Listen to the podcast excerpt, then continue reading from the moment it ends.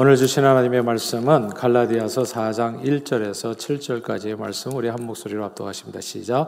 내가 또 말하노니 유업을 이을 자가 모든 것의 주인이나 어렸을 동안에는 종과 다름이 없어서 그 아버지가 정한 때까지 후견인과 청지기 아래에 있나니 이와 같이 우리도 어렸을 때에 이 세상의 초등 학문 아래에 있어서 종로로 다녔더니 때가 참에 하나님이 그 아들을 보내사 여자에게서 나게 하시고 율법 아래에 나게 하신 것은 율법 아래에 있는 자들을 성령하시고 우리로 아들의 명분을 얻게 하려 하심이라. 너희가 아들이므로 하나님이 그 아들의 영을 우리 마음 가운데 보내사 아빠 아버지라 부르게 하셨느니라. 그러므로 내가 이후로는 종이 아니요 아들이니 아들이면 하나님으로 말미암아 유업을 받을 자니라. 아멘. 하나님 아버지 오늘은 아들의 명분이라고 하는 제목으로 말씀을 나눕니다. 성령 하나님 말씀에 은혜 주시고 정말 기름 부어 주셔서 예수 그리스도를 내 마음의 구원자와 주님으로 믿고 영접할 때 자녀됨의 권세를 주심을 감사하며 늘 하나님을 아빠 아버지로 불러 구원의 축복을 범사에 풍성히 누리는 저희 모두가 되도록 역사해 주옵소서 예수 그리스도 이름으로 간절히 기도합니다. 아멘. 오래전 저희 교회 컴패션 주일 행사에서 한국 컴패션 대표이신 서정인 목사님께서 국제 컴패션 총재이셨던 웨스 스태포드 박사에 관한 이야기를 들려주셨습니다. 어, 웨스 스태포드 박사님은 선교사인 아버지를 따라서 서부 아프리카에 위치한 작고 외딴 마을에서 어린 시절을 보냈습니다. 어린 웨스는 그곳 부족민의 일원이 되어서 매우 행복했대요. 부족민의 일원이 돼서. 그래서 얼마나 행복했었는지 자기도 까만 피부를 갖게 해달라고 매일 밤 기도할 정도였다 합니다. 그리고 그 마을에서 가장 인기가 많았었던 아, 원주민 알레자이를 특별히 좋아하고 따랐습니다. 아, 힘센 이 알레자이는 자기보다 어린 친구들을 잘 보호해 주었고 아, 정글에 사는 온갖 새들의 울음소리를 흉내낼 수 있었고 또 사냥에 능했습니다. 게다가 언어 능력과 이해력이 탁월해서 부족어인 세나리어로 아버지의 설교를 통역하기도 했습니다. 정말 못하는 게 없었던 만능이었던 웨스였지, 아직이 아, 그 알레자이였죠. 그는 어린 웨스에게 온 세상을 통틀어서 가장 함께 같이 하고 싶은 그런 영웅이었습니다.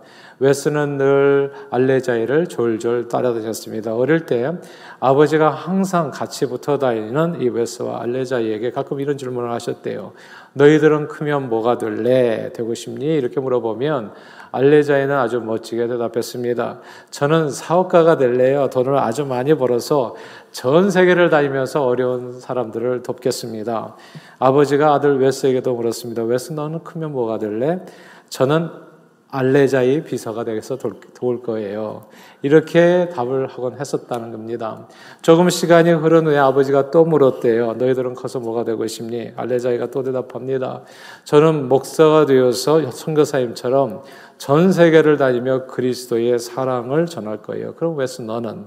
저는 부목사가 돼서 알레자이랑 끝까지 함께 할 거예요. 이렇게 형제처럼 지내던 이 두 아이가 웨스가 13살이 되었을 무렵에 서로 헤어지게 됩니다. 그래서 각자 다른 길을 가게 되지요. 아버지가 미국인인 웨스는 미국에 들어와서 무디 무디 바이블 성경학교죠. 그리고 바이올라 대학, 그리고 위튼 칼리지에서 공부하고, 아, 그리고 미시간 주립대학에서 박사 학위를 얻게 됩니다. 그리고 1977년 웨스는 세계에서 가장 큰 어린이 양육 기관 중 하나인 국제 컴패션의 간부가 됩니다.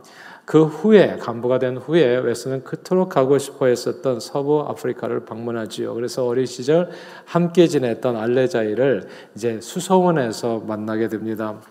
그런데 알레자이라고 자기 앞에 나타난 사람이 뜻밖에도 이제 백발이 성성한 주름이 가득한 그런 낡은 옷을 입은 노인이었어요. 이게 이럴 리가 없는데 근데 웨스는 알레자이가 어린 시절 유창하게 구사했던 불어로 간단한 인사를 건넸는데 근데 그 말도 알아듣지를 못했던 거예요. 어렸을 때 그렇게 불어를 잘했는데. 할수 없이 통역을 통해서 알레자의 근황을 물어봤습니다. 요즘 어떻게 지내냐고요. 그랬더니 알레자이는 어렸을 때부터 성교사님 즉 마당을 깎았나요 잔디를 그렇게 잔디를 깎으면서 살았었는데 지금까지도 그 잔디 깎기 일을 하면서 산다고 했고 정글한 나무 위에 판자를 깔아놓고 일곱 식구가 함께 산다고 했습니다. 서로 헤어진 지 30년 만에 다시 만난 두 사람의 처지가 너무 크게 달라져 있었던 겁니다. 미국인 부모를 둔 웨스는 완전히 다른 사람이 되었지만 알레자의 삶은 지난 30년간 이제 거의 변하지 않았습니다. 자녀의 삶에 부모의 영향력은 결코 작지 않습니다.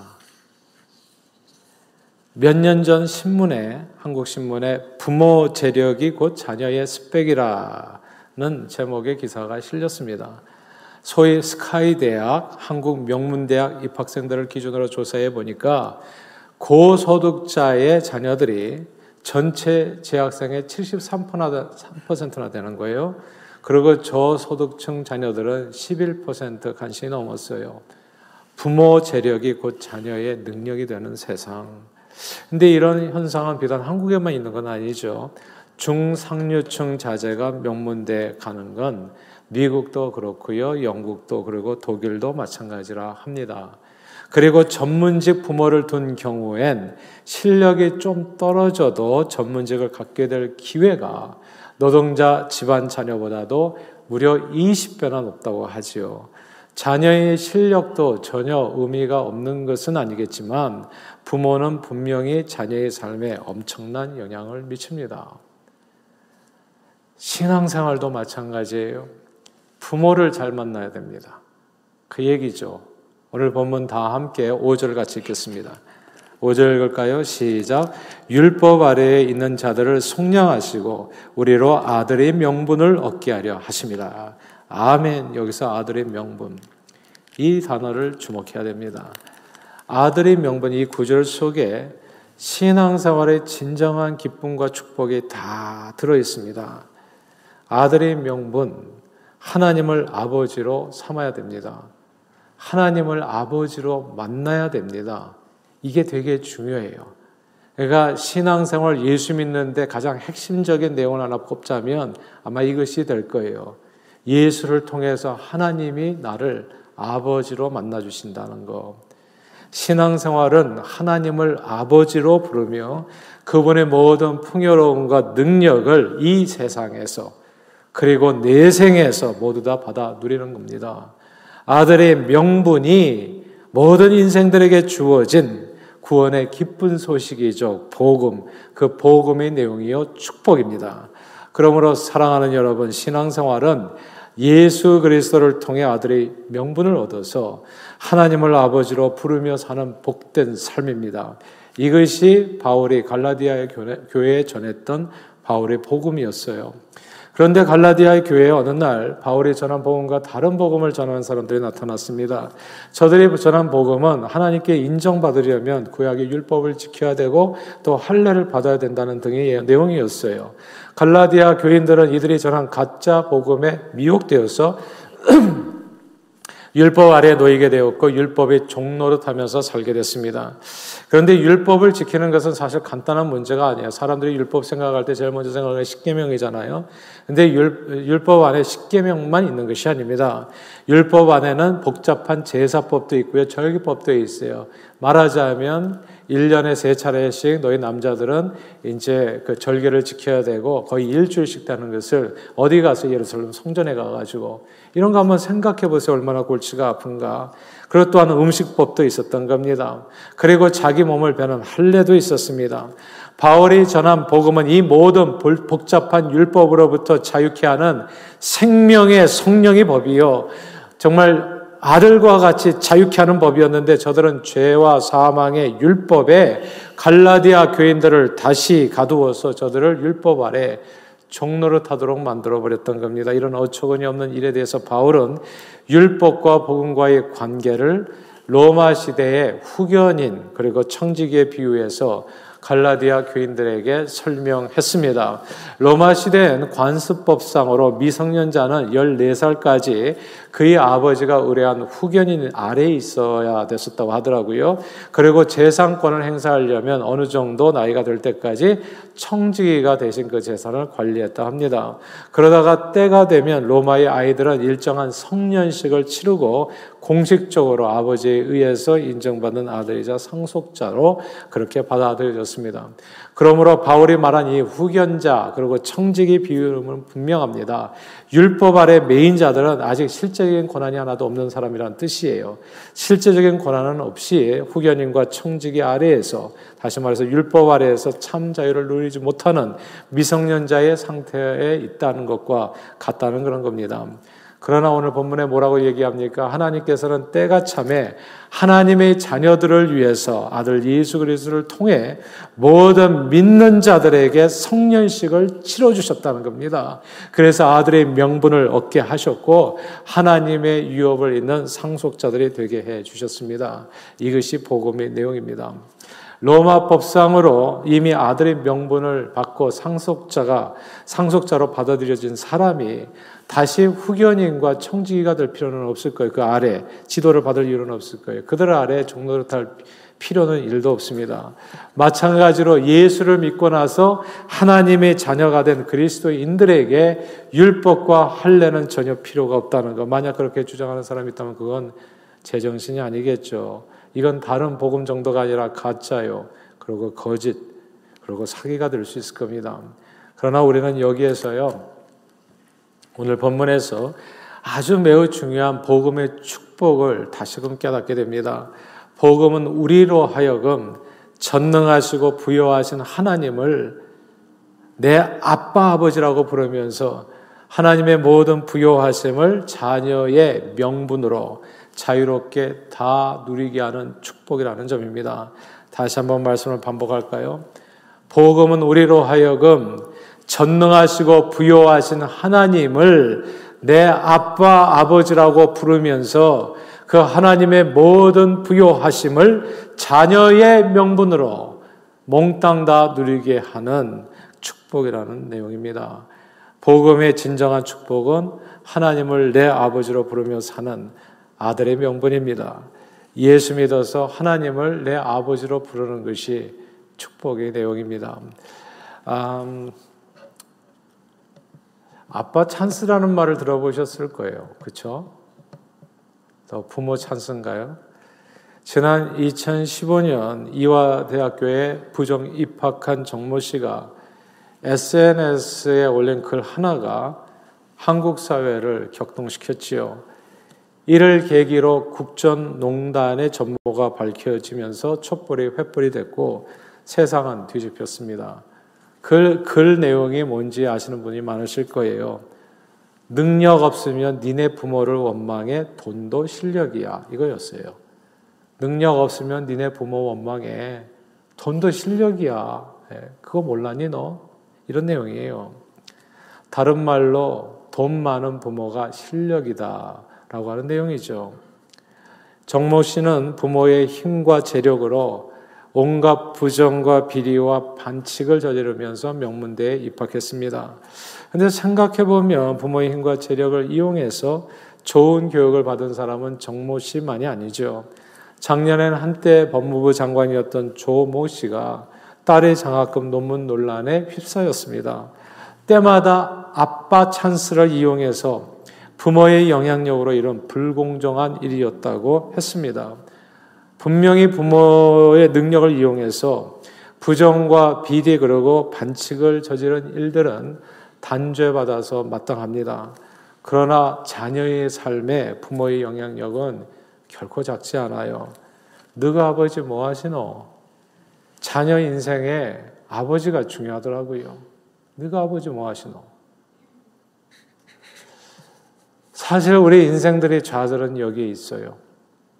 내가 아무리 노력해도 바뀌지 않는 나의 삶.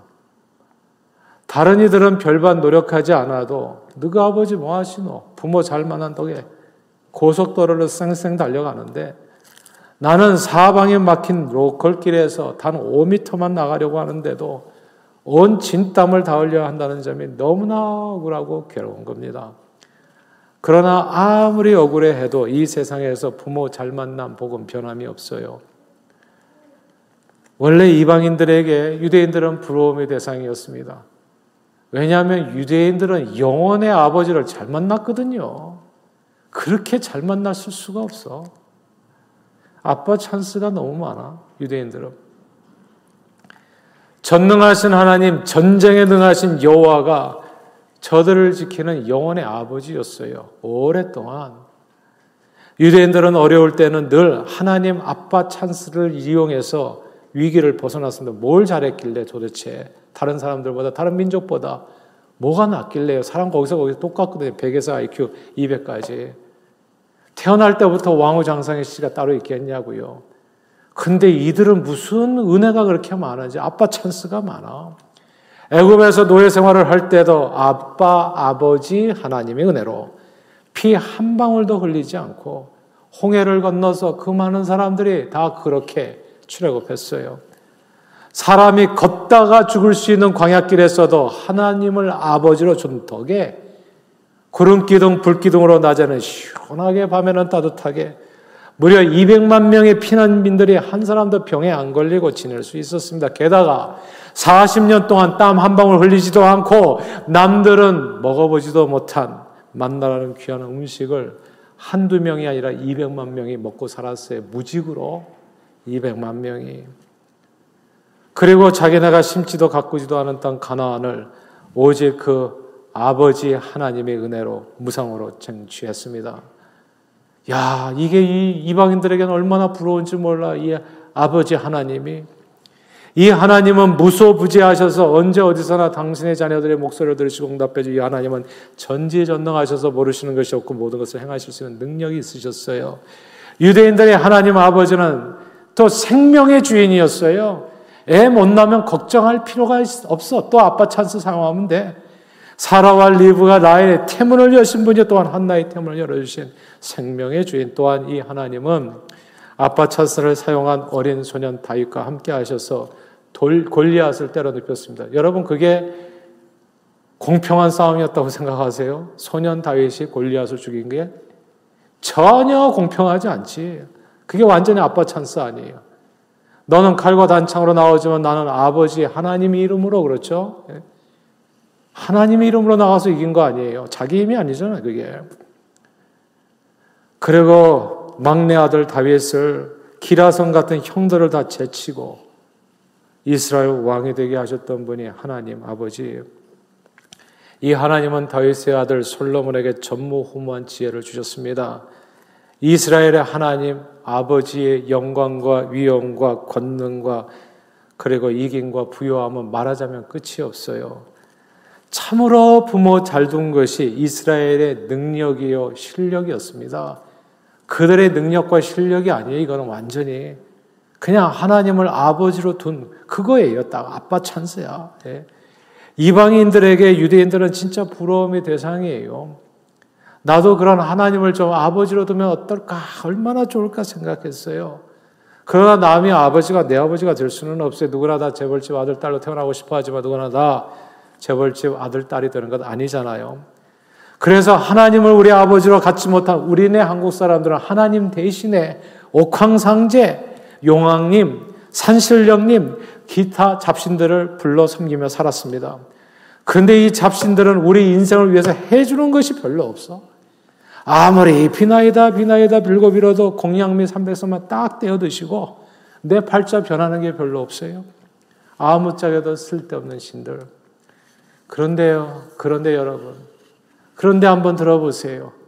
오늘날 우리 같은 희망 없는 인간 사람들에게도 한국 백성들에게도 복음이 들렸다 아닙니까? 이게 복음이 말로만 듣던 하늘에 계신 전능하신 하나님, 부여하신 하나님의 아들과 딸이 될 수 있는 길이 있다는 소식입니다. 그래서 복음이죠. 그래서 그 길은 길리요 진리요 생명 대신 예수 그리스도를 우리 마음의 구원자와 주님으로 믿고 영접하는 겁니다. 성경은 영접하는 자, 곧 그 이름을 믿는 자들에게는 하나님의 자녀가 되는 권세를 주셨다 말씀했어요. 이것이 갈라디아 교인들이 사도 바울을 통해서 들었던 복음이요. 우리 한국인들이 외국인 선교사를 통해서 들었던 100년 전에 들었던 복음이요. 그리고 저와 여러분들이 오늘 아침에 듣는 바로 또 그 복음입니다. 예수 믿어서 죄와 율법의 메인 모든 종노릇을 벗고 아들의 명분을 회복해서 하나님의 모든 축복, 그 하나님을 아빠 아버지라고 부르며 그 하나님의 모든 축복을 유업으로 받는 상속자의 삶을 누리며 사는 겁니다. 그 내용이 오늘 본문에 나오죠. 7절 같이 한번 읽어볼까요? 7절입니다. 시작. 그러므로 내가 이후로는 종이 아니요 아들이니 아들이면 하나님으로 말미암아 유업을 받을 자니라. 아멘. 종이 아니요 아들이니 유업을 받을 자. 우리 믿으시면 아멘 하십시다. 아멘. 이게 복음의 내용이에요. 네가 더 이상 종이 아니다. 예. 나를 아저씨라고 부를 필요가 없다. 부러워할 필요가 없다. 난 네 아버지 돼줄게 지금부터. 예. 그리고 내 모든 것이 너 것이다.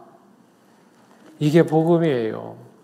아들의 명분을 가진 사람들은 누구나 아버지 하나님의 풍요로움을 유업으로 받아 누리게 됩니다. 육신의 아버지는 신체 발부는 수지 부모라고 어떻게든 바꿀 수 없어요. 그래서 부모 덕에 남보다 더 나은 기회를 잡아서 고속도로 인생을 사는 아이들을 보면 왜 안 바뀌니까 내 인생은 비교적으로. 그러니까 왠지 억울하고 분하고 짜증나고 괴로워지는 겁니다. 그러나 이 성경의 하나님은 남녀노소 빈부귀천에 상관없이 언제든 내 마음 열어서 예수 그리스도를 믿기만 하면 내 영혼의 아빠 아버지가 되어 주십니다. 이것은 참으로 기쁜 소식 복음이 아닐 수 없습니다. 그리고 이 하나님이 내 아빠 아버지가 되시면 놀라운 축복이 임하게 됩니다. 예수님께서는 요한복음 15장에 너희가 무엇이든지 원하는 대로 구하라 그리하면 이루리라 약속해 주셨습니다. 그러므로 예수 믿을 때 아들의 명분을 우리에게 은혜의 선물로 주신 우리 하나님 아버지를 찬양합니다. 부모 덕에 잘 살고 못 살고가 결정될 수 있는 이 불공평한 참으로 불의한 이 세상에서 하나님은 진실로 공평하게 모두의 아버지가 되는 길을 믿음으로 열어주셨습니다. 하나님을 아버지로 삼기 위해서 필요한 것이 없어요. 이게 공평한 거예요. 이게 평등한 거예요. 남녀노소 빈부귀천 상관없다니까 어려운 시험 합격할 필요도 없고 남보다 똑똑하고 잘날 필요도 없고 그리고 좋은 부모 밑에 태어날 필요도 없어요. 그저 믿음 하나만 있으면 충분합니다. 그리고 그 믿음으로써 예수 그리스도를 내 마음의 구원자와 주님으로 영접하면 돼요.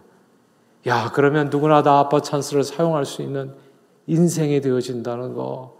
이게 복음이라고, 이게. 그러면 그 하나님을 어떻게 내 마음에 아버지로 모실 수 있을까요? 영접 기도 아시잖아요, 영접 기도. 영접 기도를 통해서 그 하나님이 나의 아버지가 되어 주시는 겁니다. 우리 지금 이 시간 그 기도를 함께 들을 수 있게 되기를 바래요. 다 같이 눈을 감으시고 눈을 감으시고 저를 따라서 한 구절씩 따라서 기도해 주시기를 부탁드립니다. 함께 기도할게요. 하나님 아버지, 저는 지금까지 하나님을 모르고 죄만 짓고 살아온 죄인입니다. 그런데 주님께서는 죄로 인해 죽을 수밖에 없는 제 인생을 불쌍히 여기시어 아들 예수님을 이 땅에 보내주셨습니다. 내 모든 죄를 위해 십자가에 내 대신 피 흘려 죽으심으로 내 모든 죄를 씻어 주셨음을 믿습니다. 이제 제 마음의 문을 열고 우리 예수님을 내 마음의 구원자와 주님으로 모십니다. 내 안에 들어와 좌정하시고 영원히 저를 주님이 원하시는 사람으로 만들어 주세요. 예수님을 믿고 영접하여 내 영혼의 아빠 아버지가 되어 주심을 감사드립니다. 예수님 이름으로 기도합니다. 아멘. 아, 이게 복음입니다. 늘 예수 그리스도를 믿음으로 저와 여러분 모두 아들의 명분, 자녀됨의 권세를 얻게 되었음을 확신하면서 하나님을 아버지로 모시고요. 아무것도 염려하지 말고 걱정하지 말고 지금 삶의 여러 가지 도전들이 있잖아요. 그때마다 아빠 찬스를 이용하세요. 아빠 찬스를. 세상에서 아빠 찬스 이용하면 비리다 뭐다 해가지고 말 많이 듣지만 영혼의 아버지에는 부작용이 없어. 비리다 뭐다 부작용이 없다고요. 그냥 아빠 찬스를 써요. 주님 앞에 나와서 하나님 날 좀 도와주세요. 나와 함께 해주세요. 내 앞길을 열어주세요. 사업의 도전, 직장의 도전, 그 다음에 건강의 도전, 또 영적인 신앙생활의 도전. 가만 계시지 마시고요. 이게 복음입니다. 어디 좌를 봐도 우를 봐도 어디를 봐도 하늘을 봐도 나의 도움이 어디서 올까 탄식하고 괴로워할 때 그때 나의 도움이 되신 나를 도와주신 분은 여호와 하나님. 하늘에 계신 그 하나님이 나의 아버지가 되어 주신다고요. 그래서 예수님은 오셔서 늘 그렇게 얘기하셨어요. 이렇게 기도하라고 하늘에 계신 우리 아버지요.